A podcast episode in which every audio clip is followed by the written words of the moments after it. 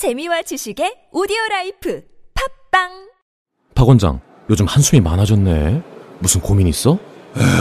말도 마. 광고비는 오르고 매출은 줄어서 고민이 많아. 김 원장네는 어때? 우리 병원은 P&B 마케팅에 맡겼는데 난 매출 고민 안 해. P&B 마케팅? 광고주의 입장에서 성공을 목표로 광고한다는 철학이 있다네. 팟빵 광고도 대행한다고 하던데 박 원장, 빨리 P&B 마케팅에 연락해보게. P&B 마케팅. 광고는 결과로 이야기합니다. 김 대리, 필 때마다 처음 그 맛이라며? 그럼 처음 맛본 그 느낌 그대로라니까. 처음 그 맛 그대로? 아, 대체 비결이 뭐야? TGD 클리너. TGD 클리너? 아이코스 릴 세정인 TGD 클리너. 99.99%의 살균력으로 세정과 탈출을 동시에 처음 그 맛처럼 TGD 클리너. 네이버와 딴지마켓에서 검색해보세요. 아이고 더라 웅이 엄마 배가 많이 나왔네 참 웅이 엄마 출산이 언제라고 했지? 9월 중순이요.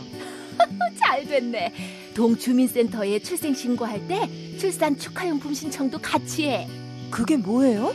서울시가 7월부터 아이를 출산한 가정에 10만 원 상당의 출산 축하용품 주고 있거든 네? 모든 가정에요? 아, 그리고 7월부터는 서울시에서 모든 출산 가정에 산후조리 서비스도 지원해 준대. 어, 보건소에 신청해 봐. 게다가 9월부터 아동 수당 10만 원도 준대. 우와, 태어나라기가 복덩이네, 복덩이. 서울시가 우리 아이의 탄생을 함께 축하합니다. 골반 잡자 바로 잡자 바디로직 허리 통증 바로 잡자 바디로직 몸매 교정 바로 여름에도 잡자, 아시죠? 바디로직 라이트. 통기성이 좋아서 한여름에도 쾌적. 신축성은 여전해서 내 몸에도 최적. 올여름도 자세가 좋아지는 골반 교정 타이즈 바디로직 검색창에 골반 교정 바디로직 라이트.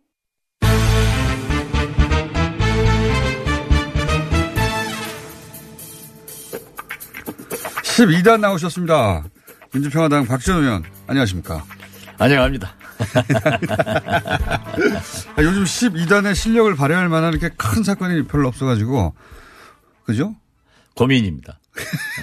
지금 사실 11.5단으로 떨어졌어요, 특별히. 특별한 뭐 사건이 없어가지고. 그냥 구단으로 떨어져도 좋은데요. 예.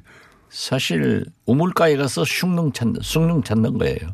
오늘이 싱가포르 북미 정상회담 딱 한 달입니다. 한 달밖에 안 지났나요? 그렇죠.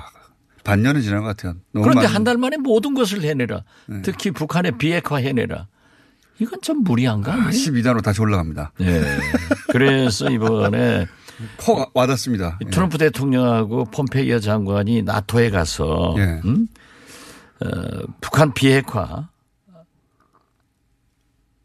당장이 될 일은 아니다. 이게 몇 시간, 몇 시간 만에 될 일이냐, 수십 그렇죠. 년간. 예. 뭐될 일은 아니다. 예. 멀고 험난한 길이다. 예. 이거예요. 그거 맞죠. 예. 그런데 그걸 뭐 우리나라에서도 그렇지만은 예. 미국에서도. 이제 문제는 어, 뉴욕 타임스 같은 그런 진보적 신문에서도 트럼프 하도 트럼프가. 미운 거예요. 그렇죠. 미우니까. 미우니까 막 닥달하는 막.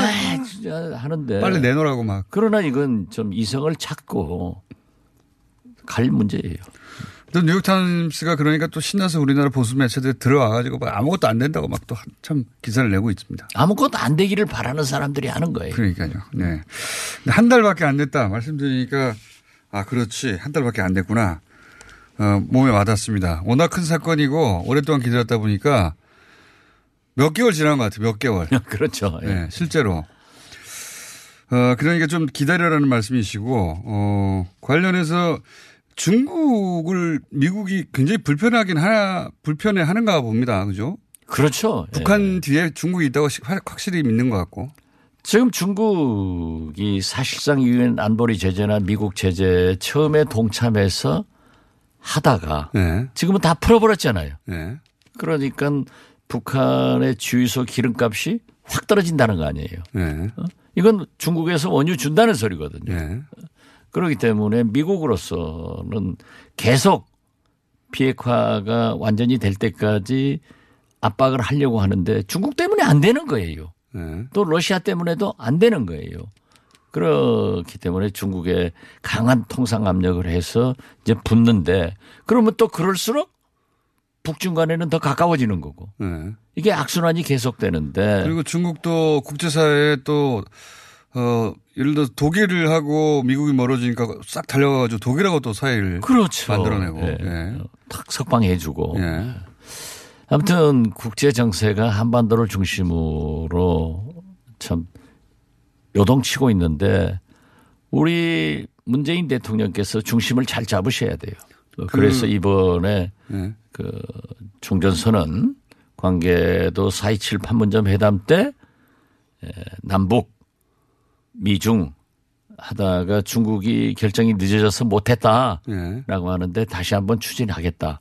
그래서 좀 올해 안에 꼭 하, 하야, 네, 연내하자. 예, 하자는 게 계획이고 꼭 해야 되겠죠, 실제로도. 예. 실제로 그런 모멘텀이 필요하잖아요. 어, 그렇죠. 예. 그러니까 우리가 6.12 한 달 전 싱가포르 회담에서 네 가지 합의 사항인데 첫째, 둘째는 북한에 체제 보장해 준다는 예, 거고 관계 개선한다는. 예, 거. 세 번째, 네 번째는 미국이 할 일이에요. 예.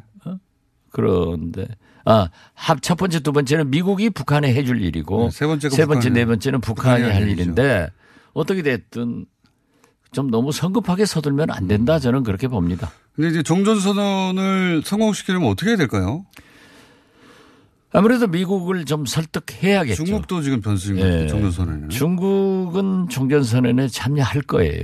그러니까 중국이 참여하는 게 싫어서 미국이 지금 그렇죠. 소리는 거잖아요. 예, 중국은 한 발 걸쳐 놓으려고 하는 거니까. 예. 아, 그런데 사실 휴전 협정 당사국이기 때문에 중국이 종전 협정에 에, 참여하지 않으면 그것도 또 절름발이라. 그 그러면 이제 그 문재인 대통령이 중국이 들어와도 미국이 오케이 할 수 있도록 뭔가 만들어내야 되는 거 아닌가 지금. 그렇죠. 그런 예. 거죠. 예. 그러니까 어, 북한의 태도에 대해서도 설득해야 되고 아니, 제가 여기서 바로 얘기했지 않습니까? 아니 폼페이오 장관 불러놓고 강도 어? 또 김정은 위원장도 면담하지 않고 이런 것은 송두리째 북한이 미국의 자존심과 외교를 파탄나게 했단 말이에요. 여기에 대해서 미국 언론들 그러잖아요. 오직 하면은 폼페이오 장관 불러놓고 폼페이오 안 만나고 김정은 위원장이 포테이토 감자하고 만났다. 이게 말이 이건 안 되는 거예요. 어?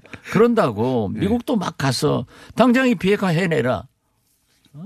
내가 수백 번 얘기를 했지만은 트럼프 대통령은 말과 종이로 약속하지만은 김정은 위원장은 그거 믿고 어떻게 북한 핵시설 핵무기를. 폐기해야 됩니까? 예. 자기들은 찢어버리면 그만이지만 여기는 큰일이에요. 예. 그러니까 북한이 움직일 만한 뭔가 미국도 선물을 들고 와야 되는데 그런 건 전혀 없이 자꾸 이제 하라고만 하니까 북한도 한번 튕긴 걸로 보여지는데 지금. 원래 미국이 좀 그런 나라 아니에요? 항- 어, 일방적으로 그런, 예, 항상 그런 나라죠. 예. 예. 최대 강국이기 때문에 무조건 해내 하면은 그 듣지만은 이 김정은 위원장이 그렇게 들을 사람이 아닙니다. 북한이 그걸 들어오지 않았죠. 예. 그렇죠. 예. 자, 국내로 돌아와서 너 국내로 돌아갈 필요 뭐 있어요? 그러면 반쯤 돌아와서 개성공단은 언제 다시 재개해야 됩니까? 개성공단이나 금강산 관광은 지금 현재 북미 관계가 완전히 개선돼야만이 예. 유엔 안보리 제재, 미국의 대북 제재 거기에 포함되어 있는 거예요. 근데 그거를 선제적으로 할 수도 있다 이런 해석들도 있어요. 그건 좀 우리 정부에서 무릴 거예요. 무리하게 하자, 하면 안 된다? 그럴 수 그렇죠. 있다 하더라도. 예. 완전히 합의가 돼야 되고 예. 최소한 유엔의 결의안을 우리 정부가 유엔 회원국으로서 폐기해서는 안 되죠. 그럼 이런 거는 가능하지 않을까? 이제 그러니까 유엔 안보리 제재하는 품목들을 제외한 것만 개성공단에서 먼저 상징적으로 시작하자라고 돌파구를 여기서 한번 찾아보자. 이렇게 우리 정부가 미국을 설득할 수는 없을까요? 그 자체가 지금 뭐 개성공단에서 생산되는 제품들이 예. 전부 뭐 섬유 등 예. 예, 그런 제품이기 때문에 북한에서 늘 왜 우리는 첨단 산업 안 주냐 예. 이게 불, 불, 불만이었거든요. 그건 못하게 돼 있어요 지금도. 예. 그런데 거기에서 임금 같은 지, 임금을 지불하는 것 자체가 유엔 제재, 미국의 그러니까 대북 제재에 못 걸리는 거예요. 그럼 현금 못. 주면 다른 건 주게 돼 있나요? 못 주죠. 오직 하면은 음. 민간 비행기가 북한에 갈 때 기름 여러 가지 연료 문제 등 이런 것 때문에 못 가잖아요. 군용기가 대신 가 군용 열차, 네. 군용 비행기가 가고 그러는데 지금 현재로서는 우리가 물론 개성공단 입주 업체나 현물로 주자는 아이디어 있습니다. 현물 지원도 인도적 차원 아니고는 어렵단 말이에요. 아, 그 개성공단 그 재개를 준비하는 쪽에서는 가능한 해법들을 엄청나게 지금 뭐 네. 고민이 많이 되죠. 예. 어, 그리고 저는요 하는데, 예. 이게 그 입주 업체들이 정부 정책을 믿고 간 거예요. 그렇기 때문에 우리 정부에서 하루빨리 해야 되죠. 어느 정도 예. 보상을 하면서 좀 기회를 보야지 우리 자체가 대북 제재나 유엔 제재를 뛰어넘어서 어떤 조치를 하면은 그만큼 또 어, 북미 관계 개선에 역행되기 때문에 우리가 좀 참는 수밖에 없고 정부가 보상을 좀 해줘야 된다 이런 생각 같습니다. 그러니까 이걸 선제적으로 하자는 움직임도 있는데 의원님은 좀 참아라 이런 그렇죠. 쪽이시고 그게 혹여라도 또 다른 갈등의 출발이 될 수도 있다. 아, 지금 현재 되는 거죠. 예. 어, 그러면 국내로 조금 더 들어서 기무사는 왜 그러는 겁니까? 왜 이 어떤 역사와 속성을 가진 조직이고 군인들이어서 이런 말도 안 되는 일을 한 걸까요? 원천적으로 보면은 YS가 하나의 척결을 해가지고 예. YS DJ 노무현 예. 이 15년간 군이 정치 개입을 하지 못하고 예. 있었기 때문에 국민이 다시 그게 정상이죠, 그리고. 명예와 예. 사랑을 가졌습니다. 그런데 그 전에 그런 구테타 세력들이 있었지만은 예. 그런데 이걸 이명박근혜 정권은 들어와서 댓글 달고 뭐 기- 기무사 민간 사찰하고 했는데 이 하려고 이것을. 한 것은 제가 볼 때는 5.16, 예. 5.18, 12.12 이 구테타 발상을 기무사는 아직도 간직하고 있었던 거예요. 그런 사람들이 여전히 거기에 그렇죠. 주축인 거죠, 그러니까. 아니 그게 예. 말이 됩니까? 그럼 또 특히 난 참 재밌는 게 무슨 기무사가 연예 기획사 같아. 박근혜 대통령한테 눈물을 흘리면서 담아 발표하라고. 아 이런 짓거리를 하니까 어? 이건 절대 용서해서 끝나긴 하네요, 사로. 이건. 절대 용서해서는 안 됩니다. 그렇죠. 맞습니다. 예. 이건 말이죠. 내란 음모 아니에요? 저도 그렇게 생각합니다. 아, 이거 있을 수가 없는 거예요. 그리고 그런 군인이 아직 남아 있다는 것도 저는 이해가 안 가요, 사실. 그리고 이게 이제 을지 연습이나 군은 여러 가지 이 계엄에 대해서 늘 준비를 하고 저 연습을 합니다. 그렇기 때문에 계엄 업무는 군과 익숙하고 네. 친숙하죠. 친숙하지만은 비상사태 해야지 그러니까 뭐 준 전지 상황이라든가 뭐 이런 그렇죠. 상황이 아닌데 시민들이 평화롭게 촛불 들고 이 있는데 기무사가 이 문건을 작성한 목적과 네.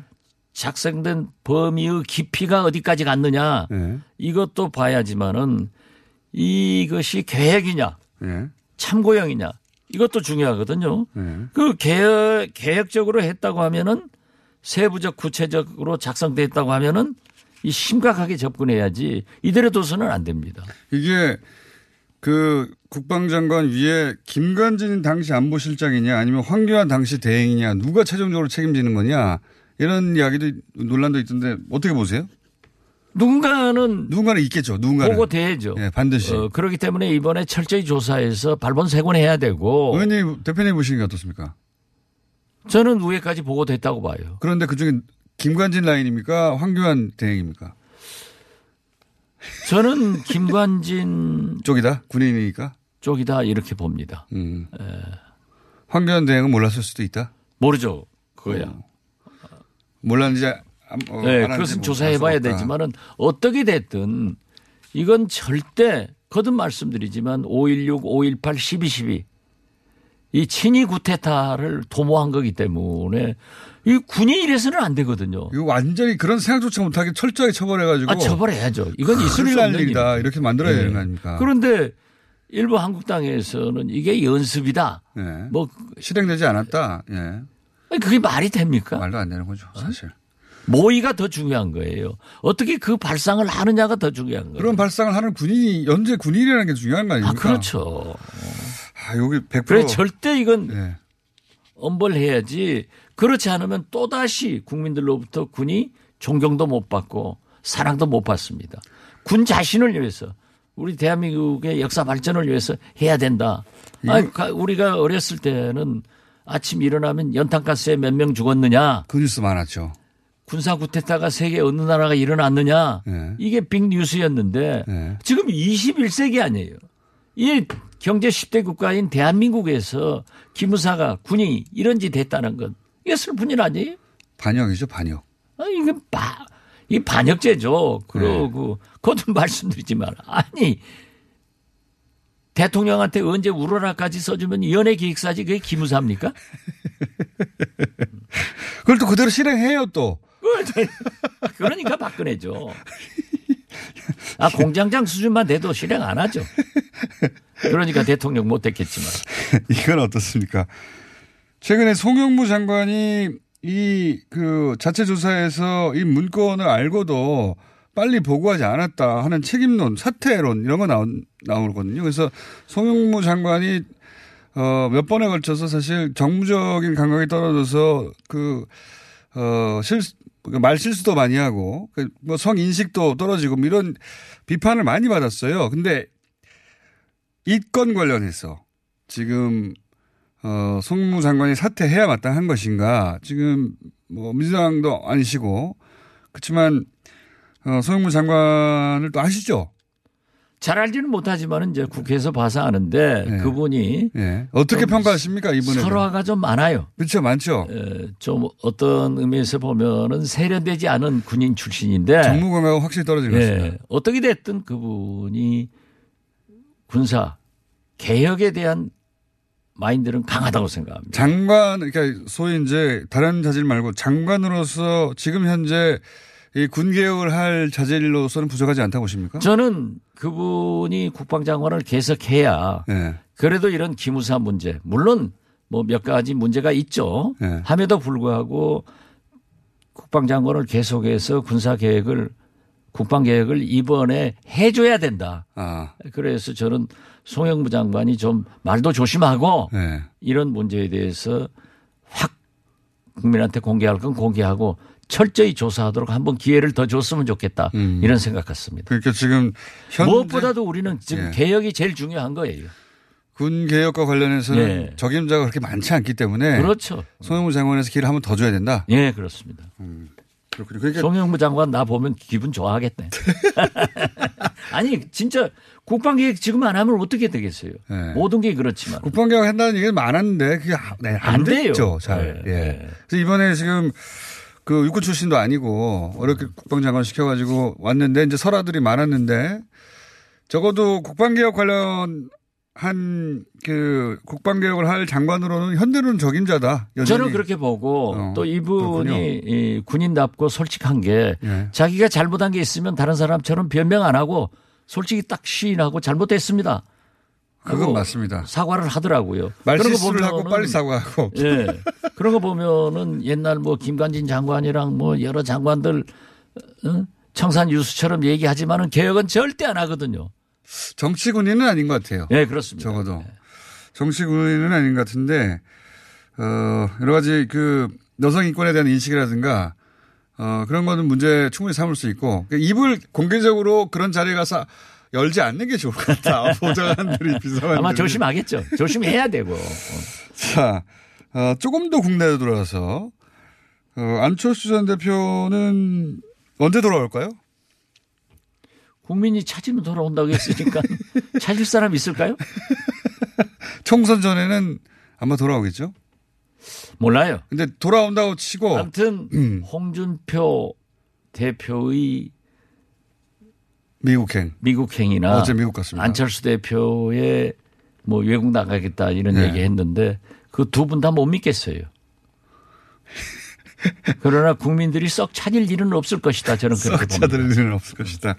그래도 좀 일부가 찾고 본인이 스스로 역할을 아 내 역할은 이런 거구나라고 생각하고 등장할 수 있는데 보시기에 역할은 뭐가 남아 있습니까 이분들에게? 사실 예. 안철수 전 대표. 전 대표야말로 4차 산업혁명이나 네. 인공지능 AI 등 네. 미래에 대해서는 가장 탁월한 네. 그런 실력도 있고 리더십도 있는 분이에요. 네. 그런데 지난번에 대통령 선거에 실패했을 때 오늘 같은 얘기를 했으면은 지금 국민들이 찾을 거예요. 음. 그러니까 계산하지 말고 떠나라. 음. 그래서 대선- 정치권에 예. 뻐짝거리지 마라. 삐짝거리면은 안 찾아요. 잊어먹을 때는 완전히 잊어먹고 있으면 최소한 1년 이상 보- 눈에 띄지 마라 국민들의. 1년이 될지 2년이 될지 모르죠. 음, 국민들이 진짜로 찾을 때 다시 그렇죠. 나와야 된다. 사실 그 대선 직후부터 지금까지 안 나왔어야 되죠. 그러면 지금 네. 찾는다니까요. 그 박지원 대표님이 계속 주장하셨죠. 하- 한국당 비대위원장으로 컴백했을 거예요. 예, 그렇게는 모르겠습니다만 어쨌든 안철수 전 대표가 그래야 한다고 계속 대표님도 주장하셨죠. 그렇죠. 예. 물러서 있으라고 계속 하셨는데 본인의 뜻은 그게 아니었던 것 같고 홍준표 대표도 한 2년 정도 이렇게 집권할 것처럼 어, 얘기했는데 그 이전에 등장할 수도 있다고 뭐 보십니까? 추석 때 오겠다고 그랬잖아요. 네. 네, 추석 때. 유승민 대표의 미래는 어떻게 보십니까? 오랜 정치 경력으로 볼 때. 저는 유승민 대표는 줄기차게 네. 보수에 대한 아주 집념을 얘기했거든요. 네. 그러니까 나름대로 평가를 받을 겁니다. 그렇지만 문제는 대구에서 네. 지금도 박근혜 세력들이 배신자처럼. 어, 뭐 언행을 하니까 그게 트라우마가 굉장히 정치적, 굉장히 크죠. 정치적 트라우마 큰가 봐요. 그러니까 유승민. 대표가 그때 박근혜 대통령과 한번 붙었을 때 네. 거기서 싸워 가지고 차라리 수도권으로 왔었어요. 수도권으로 왔으면은 예. 최고죠. 그런데 그럴 배짱이 못 돼요, 그 양반. 음.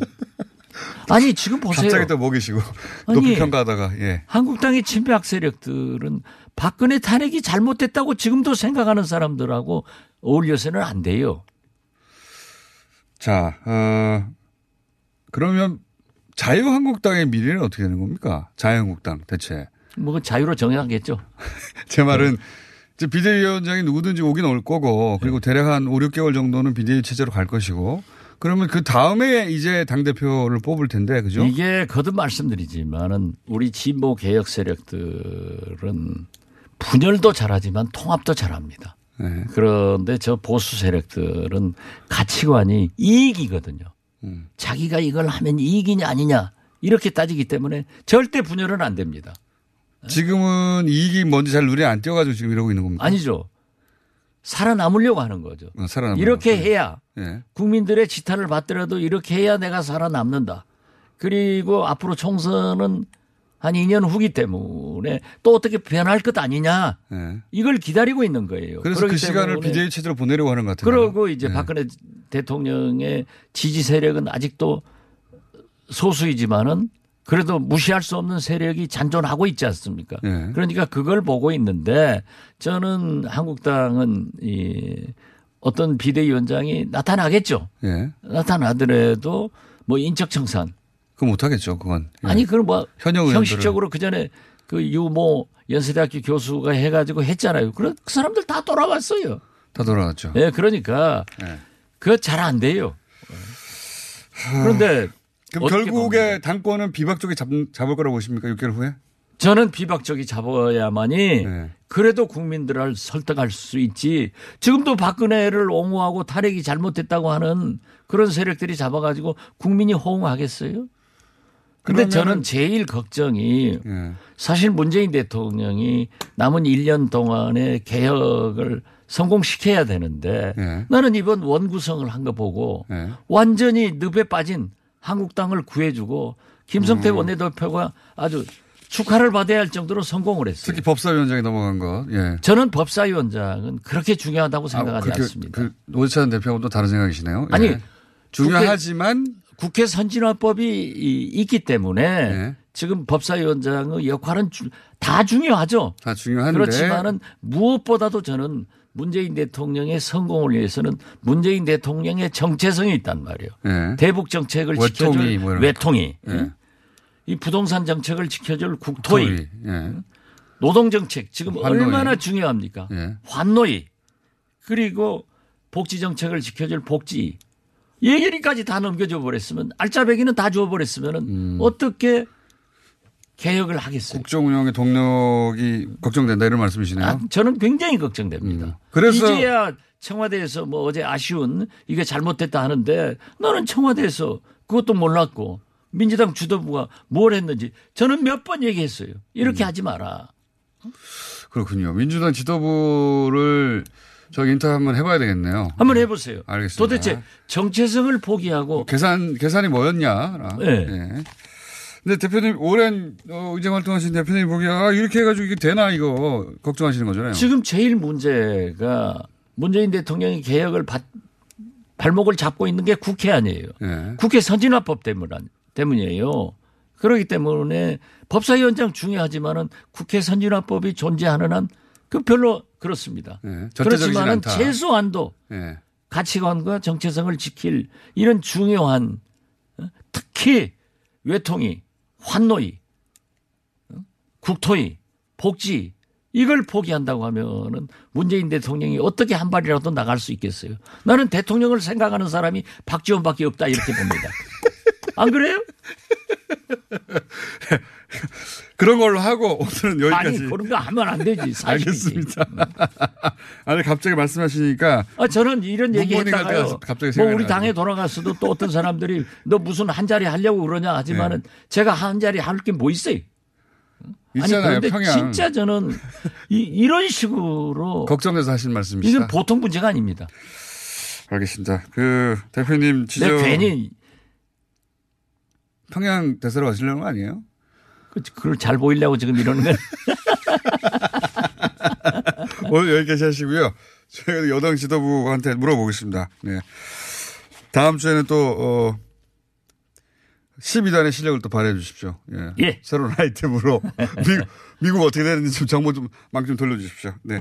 지금까지 박지원 대표였습니다. 감사합니다. 네 감사합니다. 오빠, 우리 어디 가는 거야? 정수 가지. 와, 우리 말 타러 가는 거야? 그렇게 좋아? 고민하지 말고 장수로 오세요. 온 가족이 즐기는 승마 체험과 국내 최대 규모의 말역사 체험관 등 장수에는 정말 볼 것, 누릴 것들이 넘쳐난답니다. 말의 심장 소리를 직접 느껴보는 장수에서의 하룬 여행. 장수는 항상 가까이 있습니다. 주말 여행은 장수로. 승마 체험 예약은 063-350-5486. 오빠, 나 요즘 고민 있어. 뭔데? 헤이브로 올인원 파워바를 아는 오빠한테 줬는데, 아, 요즘 이 오빠 너무 섹시해. 응? 왜? 향이 좋아서 샤워할 때마다 쓴다는데, 그 향이 온몸에 배가지고 은은하게 향이 나는 게 엄청 설레는 거 있지? 그래. 그럼 나도 써볼까? 진짜 꼭 한번 써봐. 이거 완전 물건이라니까? 여자의 마음을 훔치는 향수 비누 헤이브로 올인원 파워바 포털에 헤이브로를 검색하세요. 헤이브로. 오늘 녹음 끝나고 한 잔? 술 끊는다며. 술 끊겠다는 결심들 많이 하시는데요. 네. 쓸데없는 짓 하지 마시고요. 네, 술 친구미 있잖아요. 아니 다들 술자리만 있으면 오라고 난리잖아. 술친금 들고 가야지. 술친금을 그렇게 퍼주니까 부르지. 술친금이 있어야 술자리가 오래 간단 말이야. 내 친구들이 전부 다 술친금 인정했어. 오빠도 한 잔 콜? 그렇다면 가지야. 네이버에 술친금을 검색하세요. 멀쩡합니다,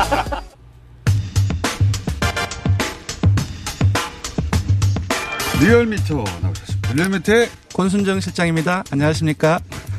자, 아, 이제 지방선거 다 끝났고, 북미 정상회담 다 끝났고, 네. 한 달 지났어요, 한 달. 그렇습니다. 정상회담도. 네. 저 이게 뭐랄까요. 전시에서 평시로 돌아온 것 같은. 그렇죠. 예, 그런 정, 정치적으로 보자면. 예, 평소에는 이제 먹고 사는 문제가 좀 많이 중요하시죠. 맞습니다. 네. 이럴 때는 저는 대통령 지지율이 그 한 60%대에서 왔다 갔다 하는 게. 네네.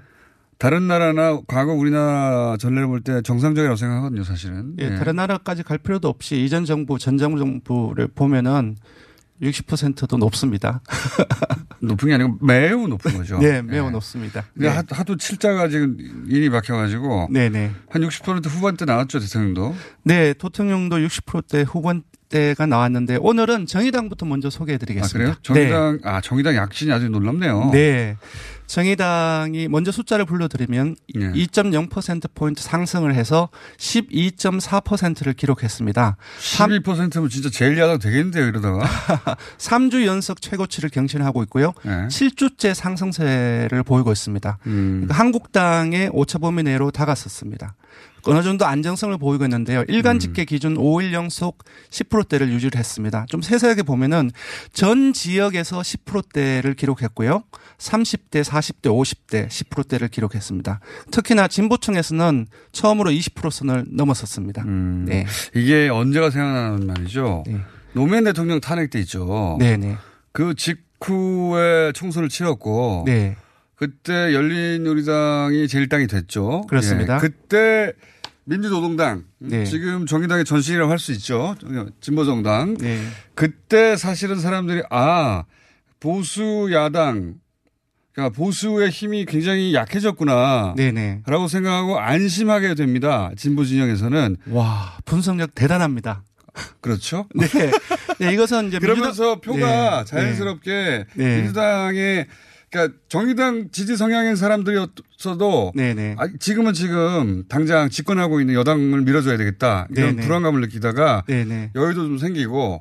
그러면 이 진보 진당 그러니까 사실은 진보 정당은 이 민주당이 성장할 때 같이 가요. 그렇습니다. 경장생당 그러면은, 예. 아니에요 오히려. 어차피 음. 정의당의 상승은 민주당의 하락과 연동되어 있으니까 민주당의 네. 그 숫자부터 먼저 불러드리면은 어 이번 주 4주째 내림세를 보였고 3.2% 포인트 하락해서 44.3%를 기록했습니다. 작년 음. 19대 대선 직후 이후에 14개월 만에 처음으로 45%선을 어, 아래로 떨어졌는데요. 저는 이게 정상적인 수치라고 봅니다. 예, 금방 말씀하셨던 네. 것처럼 어 그렇잖아요. 외부 세력의 공세가 강화되면은 내부의 단결력이 막아내기 위해서 단결력이 네. 그렇죠. 높아지거든요. 위기감이 생기고요. 그거는 요번에 이제 그 살, 아, 6.13 지선에서 민주당의 압승으로 끝났는 거죠. 근데 딱 끝나고 나니까 보수 야당이 참패로 끝난 거죠. 네. 사실상 이제 외부적인 공세 자체가 영향력 자체가 줄어드는 과정 속에서 과정 속에서 민주당을 지지했던 어떤 범보수 유권자들의 여유가 생긴 겁니다, 예, 여유 마음에. 이완이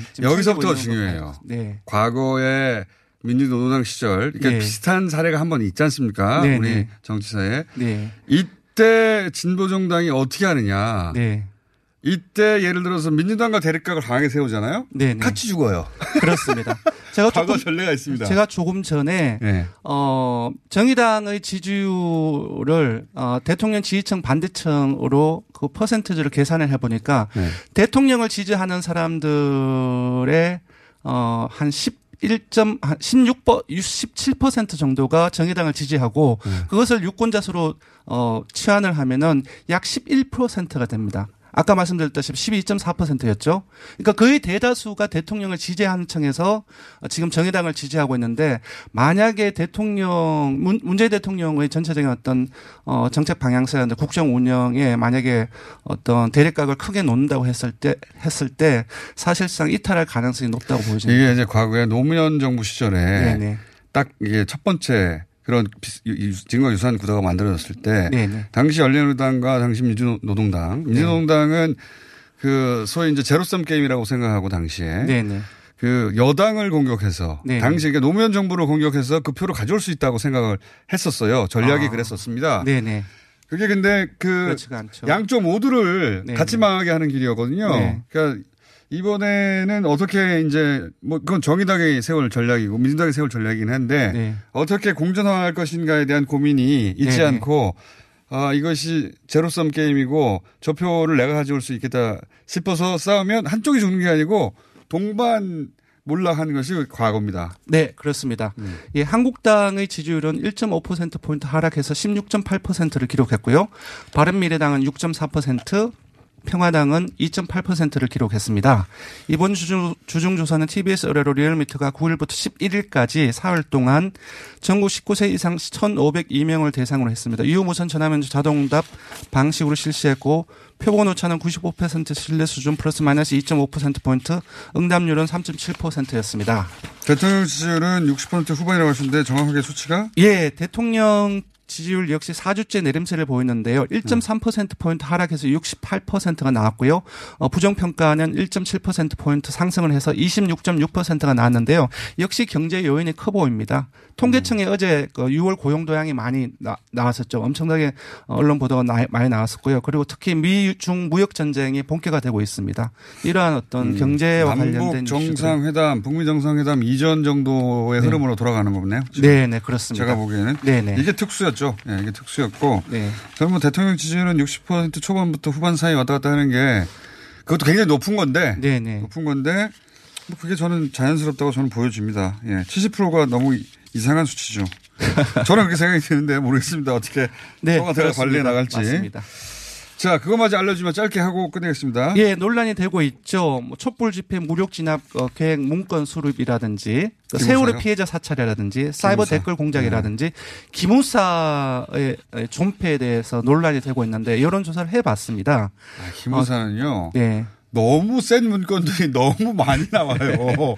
그렇습니다. 예. 그래서 존치시키되 정보 업무 를 예. 방첩이나 대테러 제한, 대테러에 제한하는 등으로 전면 개혁해야 된다가 어, 40, 아, 44.3%가 나왔고요. 존재하는 한 정치 개입이라든지 음. 민간인. 사찰을 막을 수가 없으므로 음. 폐지하자가 34.7%가 나왔습니다. 음. 그래서 전면 개혁하자나 하거나 이제 폐지하자는 여론이 80% 어, 10명 중 8명에 이르는 79.0%가 나왔습니다. 탄핵이네요, 탄핵. 당연하죠. 다- 이게 지금 기무사는 탄핵됐다는 걸 아셔야 돼요. 지금 군 관계자들은 네. 국민 여론 속에서는 탄핵됐어요. 네, 촛불 집회에서 어떤 계엄령 어떤 수립 계획이라든지 그런 부분도 단순한 문제가 아니죠, 사실. 그것만 해도 네. 그 충격적인데 그 외에 세월호 관련해서 뭐 네, 민간인 사찰. 또 사찰 관련해서 네. 너무 많은 문건들이 나오고 있고 그렇죠. 그, 군 정보기관에서는 해서는 안 될 전체적인 네. 업무 범위라고 볼 수 있죠. 네. 그 하나 하나가 다 한 건만으로도 네. 충격적인데 너무 많아요. 너무 많고 그리고 기존에 사이버 댓글 공작 의혹도 계속 일고 있었고요. 네. 이게 사이버 댓글 공작으로 이제 기무사가 입에 오르내렸는데 네. 그거 하고 또 될 것이 아닌 정도의 네네. 파괴력 있는 사건들이 계속 나오니까 네. 이거 조사하면 뭐 당연히 네, 80% 여론은 압도적이고요. 네. 예. 현행 그대로 유지해야 된다는 여론이 11.3%가 나왔습니다. 이게 이제 그 탄핵 반대 여론하고 거의 비슷한 예. 네. 알겠습니다. 지금까지 리얼미터의 권순열 실장이었습니다. 감사합니다.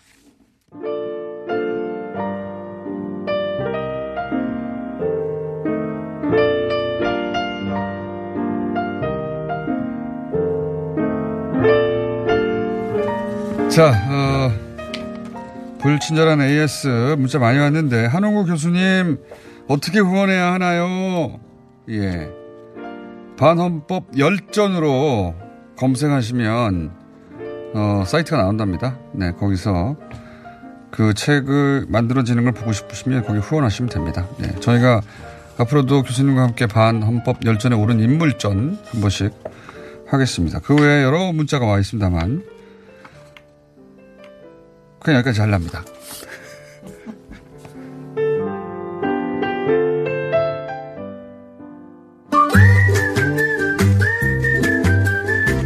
김진일 박사님 나오셨습니다. 네, 안녕하세요. 네, KBS 토론 진행자. 아이고, 아이고, 제발. 자, 하여튼 저녁 7시 20분부터 시작하는 저기 토론. 네. 훨씬 더 영양가 높으니까 좀 들어주시고요. 채널이 어떻게 됩니까? 아침에는 주, 주 채널 같은 거잘 모릅니다. 본인 채널 모르시면 어떡해. 그런 건 모릅니다. 아침에는 충격을, 네. 저녁에는 교양을. 그러면, 예. 네. 어, 김진일 박사님이 KBS에서 라디오 티- 토론 진행하고 계시고요. 예. 7시 반인가요? 7시 20분부터 7시 100분 20분. 동안 합니다. 네. 매일 하니까, 어, 저기, 뭐, 매일 들으시면은 정말 올- 올라가요. 주파수 97.3이라고 저희 아, 예, PD가. 예. 네. 다른 채널 방송을 해주는 데가 없어요, 이렇게. 그런 건 몰라. 예. 그런 건 몰라도 돼. 치면 다 나와. 97.3.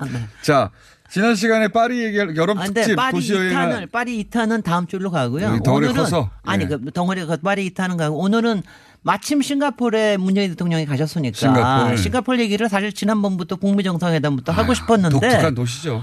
정말 이거는 정말 어, 그러니까 우리가 여러 표현을 쓰지만 어메이징한 도시라고 하, 그 네. 하는 표현이 어, 싱가포르요. 그리고 정말 유일무이한 도시라고 해도 저도 돼요. 굉장히 독특한 도시라고 생각하는데 제가 받은 느낌은 장난감 같다. 네. 너무 촘촘히 잘 기획했다. 아니, 그래서 그 얘기가 네. 있어요. 인형 같다, 너무. 그러니까요. 도시의 인형 같다. 그리고 도시의 아이돌이다, 일종의. 너무나 모르겠고. 기획 상품 같다. 그렇죠, 그렇죠. 말하자면. 그런 아이돌 같은 그런 느낌. 어떻게 이렇게 그 미니어처처 미니어처로 만들면 이렇게 하고 이렇게 만들 것처럼 만들었을까 도시들을. 아니 근데 정말 네. 실제적으로 거기가 이제 저기 그, 그 개발 공사가 있어요. 거기 네. 가면 예전에는 모델을 도시의 모델을 다 만들어 놨어. 이것보다 한 음. 10배쯤 큰 데다가 그리고 시민들이 다 와서 그걸 만들어 볼 수 있게 해요. 음. 근데 요새는 게 뭐냐면은 다 3D 저 시뮬레이션으로 해가지고 다 나옵니다. 그러니까 그리고 이런 정도로 예. 거기가 엄청나게 컨트롤이 되는 도시죠. 인간이 한 도시를 얼마나 기획해서 그대로 만들 수 있나 이걸 보일 수 있는 그걸, 도시예요. 그거를 예. 볼수 있는 도시고요. 이 제가 저기 세 가지만 제가 주목, 워낙 짧으니까 제가 세, 세 가지만 주목을 하면 첫 번째 적도에 있는 유일무이한 글로벌 도시입니다. 아 위치가 적도군요. 이게 적도인데 가면 느껴집니다. 어, 가면은 후더운지. 아니 뭐냐면 제가. 예. 얼마나 그러니까 주, 이, 이때도 여러 도시들이 있는데 글로벌 도시로서는 적도에 있는 유일한 도시예요. 예. 근데 그렇게 불쾌한 도시가 어떻게 글로벌 도시가 되는 거고. 그러니까 너무 신기한 거예요. 그 자체가. 불쾌 지수 너무 높아요. 너무 높고 실제로 여기서 쓰는 전력의 3분의 1이 에어컨. 에어컨. 에 씁니다. 예. 안 그러면 못 살아요. 안 그러면 못 삽니다. 예. 그런데 사람들이 그걸 잊어먹고 또 가. 그러니까 이게 뭐냐면 어느 정도냐면 파리가 일- 연간 한 2천에서 2,500만 정도 사이가 오거든요. 예. 여기가 지난 10년 동안에 두 배로 늘어가지고 연간 한 1,500에서 1,800만이 와요. 사람이 많이 와요. 예. 그렇게 많이 오니까 그렇게 이거는 작은 나라에 그렇게 작은 나라에? 그렇게 많이 온다는 게 굉장히 신기한 거고요. 그다음 네. 두 번째가 정말 이거는 얘기하신 대로 도시의 모든 21세기 도시가 갖춰야 되는 모든 것들을 갖추고 있어요. 그러니까 그 뭐냐. 우리가 네. 얘기하는 게 어, 일단은 금융. 예. 여기 원래부터 여기가 이제 중개 무역으로 잘한다는 거. 검은 돈이 뭐 하여튼 무작정 흐릅니다. 그러니까 해외 투자. 예. 그 다음에 여기서 뭐 원유들이 원유 물 약간 물동량 예. 뭐 이런 것들이 다르고 요새는 이제 MICE 산업이라 가지고 사람이 움직이는. 지정학적 위치도 좋아요. 아, 그러니까 이게 이제 맨 네. 끝에 있으니까 여기만 딱 돌아가면은 아시아와 유럽 사이에. 딱 유럽 사이에 딱 예. 나오는 거니까. 근데 원래부터 싱가포르이 왜 여기서 시작을 했느냐? 말레이시아부터 독립을 한 거 아니에요? 말레이시아 화교들한테 화교들 화교들이 이제 너무 세니까 예, 그래가지고 섬 하나 이제 떼준 거 아닙니까? 그래서 깨준 예. 건데 이것은 못 살아남을 거라고 그랬거든요. 그렇죠. 근데 이거 여기에 착안을 하고 중기무역에 착안을 해가지고 30년 만에 커진 도시예요. 예. 그러니까 놀라운 건 물론 거기에는 그리고 압도적인 독재의 물론 정치 시스템. 리콴유의 독재, 예. 그다음에 이제 영어를 공용으로 택한 거, 그다음에 예. 엄청난 교육 프로그램. 그리고 여기는요 가치가 어떻게 나오는 줄 알아요? 공동체보다 국가가 위라고 아예 써, 써 있어요. 나 국가 그러니까 국가로서는 굉장히 이상한 나라 이상한 나라입니다. 이상한 나라긴 근데 합니다. 이게 얼마나 저기 하냐면 서울보다 약간 커요. 한 20% 정도 큰데 인구는 네. 600만. 그런데 여기 가면 밀도가 높다는 생각이 안 들어요. 엄청나게 고층들이 많은데도 여기에 음. 절반이 녹지야. 맞습니다. 그러니까 이것도 나무도 되게 많아요. 너무너무 신기한 거예요. 네. 그걸 볼 때마다 신기한 거예요. 도시를 기획하다 보니까 너무 잘 안 배려가지고. 네. 그래서 예. 21세기 도시가 우리가 뭐 예- 소- 소위 얘기하는 이런 거 그러니까 이제 가령 저기 저 김정은 위원장도 가서 뿅 하고 하는 게 뭐 그런 겁니다. 수, 생각해보면 그럴 수밖에 없는 게 이 도시는 아무것도 없는 데다가 인간이 처음부터 자 그러면 여기서 현대 도시를 만들어 보자 하고 아무것도 없는 시작했잖아요. 그런 거예요. 그러니까. 제로 베이스에서 막 만들 수 있었던 거죠. 그림을 그러니까 그리고. 참 신기한 거고. 그다음에 세 번째로 이제 하는 게 제가 여간에서는 현대 건축물을 제가 그렇게 칭찬을 잘 안 합니다. 네. 뭐 아셨겠지만. 근데 이 마리나 베이 베이요. 샌즈 어, 수영장 위에 꼭대기 있는데요. 어, 꼭대기에 이제 건물 높은 거 한 60편, 네. 한 57층이에요. 세 개 있고 그 위에 이제 배 같은 게 하나 떠 있는. 수영장이죠. 이게 네. 뭐냐, 말- 말하자면 이제 한 30만 평 매립지 위에다 지은 거거든요. 건물도 엄청나게 멋지죠. 거, 아니, 그러니까 건물, 그러니까 저는 건물이 어느 만큼 멋지고 이러는 거 이상으로 네. 이게 매립지에다 만든 건데 도심에서 약간 떨어진 데다 해서 도심을 바라볼 수 있게 해놨어요. 근데 네. 그러니까 우리가 21세기 그러니까 도시를 판타지 도시로 만들 수 있는 방법이 여러 가지가 있는데 그게 어뮤즈먼트 파크 같은 거예요. 그거를 거예요. 전체가 아니 그러니까 그거를 놀이, 놀이동산 같아요. 그거를 만든 게 예. 이거 그러니까 그렇게까지 할 수 있다는 걸 생각을 잘 안 하거든요, 사람들이. 근데 그걸 했다는 거. 그리고 그거는 누가 했느냐면은 트럼프 대통령 친구가 했습니다. LA에 있는 그 뭐 친구라는 양반이 북한에다가 뭐 짓고 싶다고 그러는 아, 양반 글쎄요. 아닙니까? 예. 그러니, 그, 아니, 근데 실제로 이제 저, 저도 이거 보면서 되게 처음엔 못마땅하게 생각을 했거든요. 네. 근데 이거 하고 난 다음에 관광객이 크게 늘고 아니. 돈이 막 들어오고 그 다음에 거기 가서 실제로 그 위에 수영장에 수영장 길이도 150m야. 그러니까 우리가 통상으로 하면 50m가 국제 규- 규격인데 150m야. 그 위에서 있으면은요. 그러니까 이런 겁니다. 천상의 도시뿐만이 아니라 내가 어, 신이 된 것 같은 느낌. 저는 그- 악마가 된것 같은 느낌. 막 저는 이런 거. 싱가포르 부럽긴 했어요, 사실은. 네. 예. 그러니까 그런 상상력과 그거에 대한 집행을 할 수 있는 거. 이거 상당히 이 점에서는 굉장히 어메이징 하고요. 그런 어메이징한 도시에서 오늘 문재인 대통령의 어떤 또 남북 관련한 평화에 관련한 메시지가 나올지 참 궁금합니다. 그거 정면선을 한다는 거였습니다. 네. 메시지. 저는 이미 봤는데. 아, 아. 근데, 아, 저, 우리도 그런 이제 해안 도시나 이런 것들이 많은데 우리도 배울 게 굉장히 많습니다. 한 네. 번쯤은 가볼 만한 도시다라고 생각합니다. 아니, 여러 번 가셔도 돼요. 쇼핑, 쇼핑할 게 많기 때문에. 그리고 번 가- 돈이 얼마 안 너무. 더워서 여러 번 못 가겠더라고요. 값은 비싸지만 돈은 값싸게 비자금 찾으러는 제가. 갔었는데. 김진애 박사님이었습니다. 안녕. 안녕.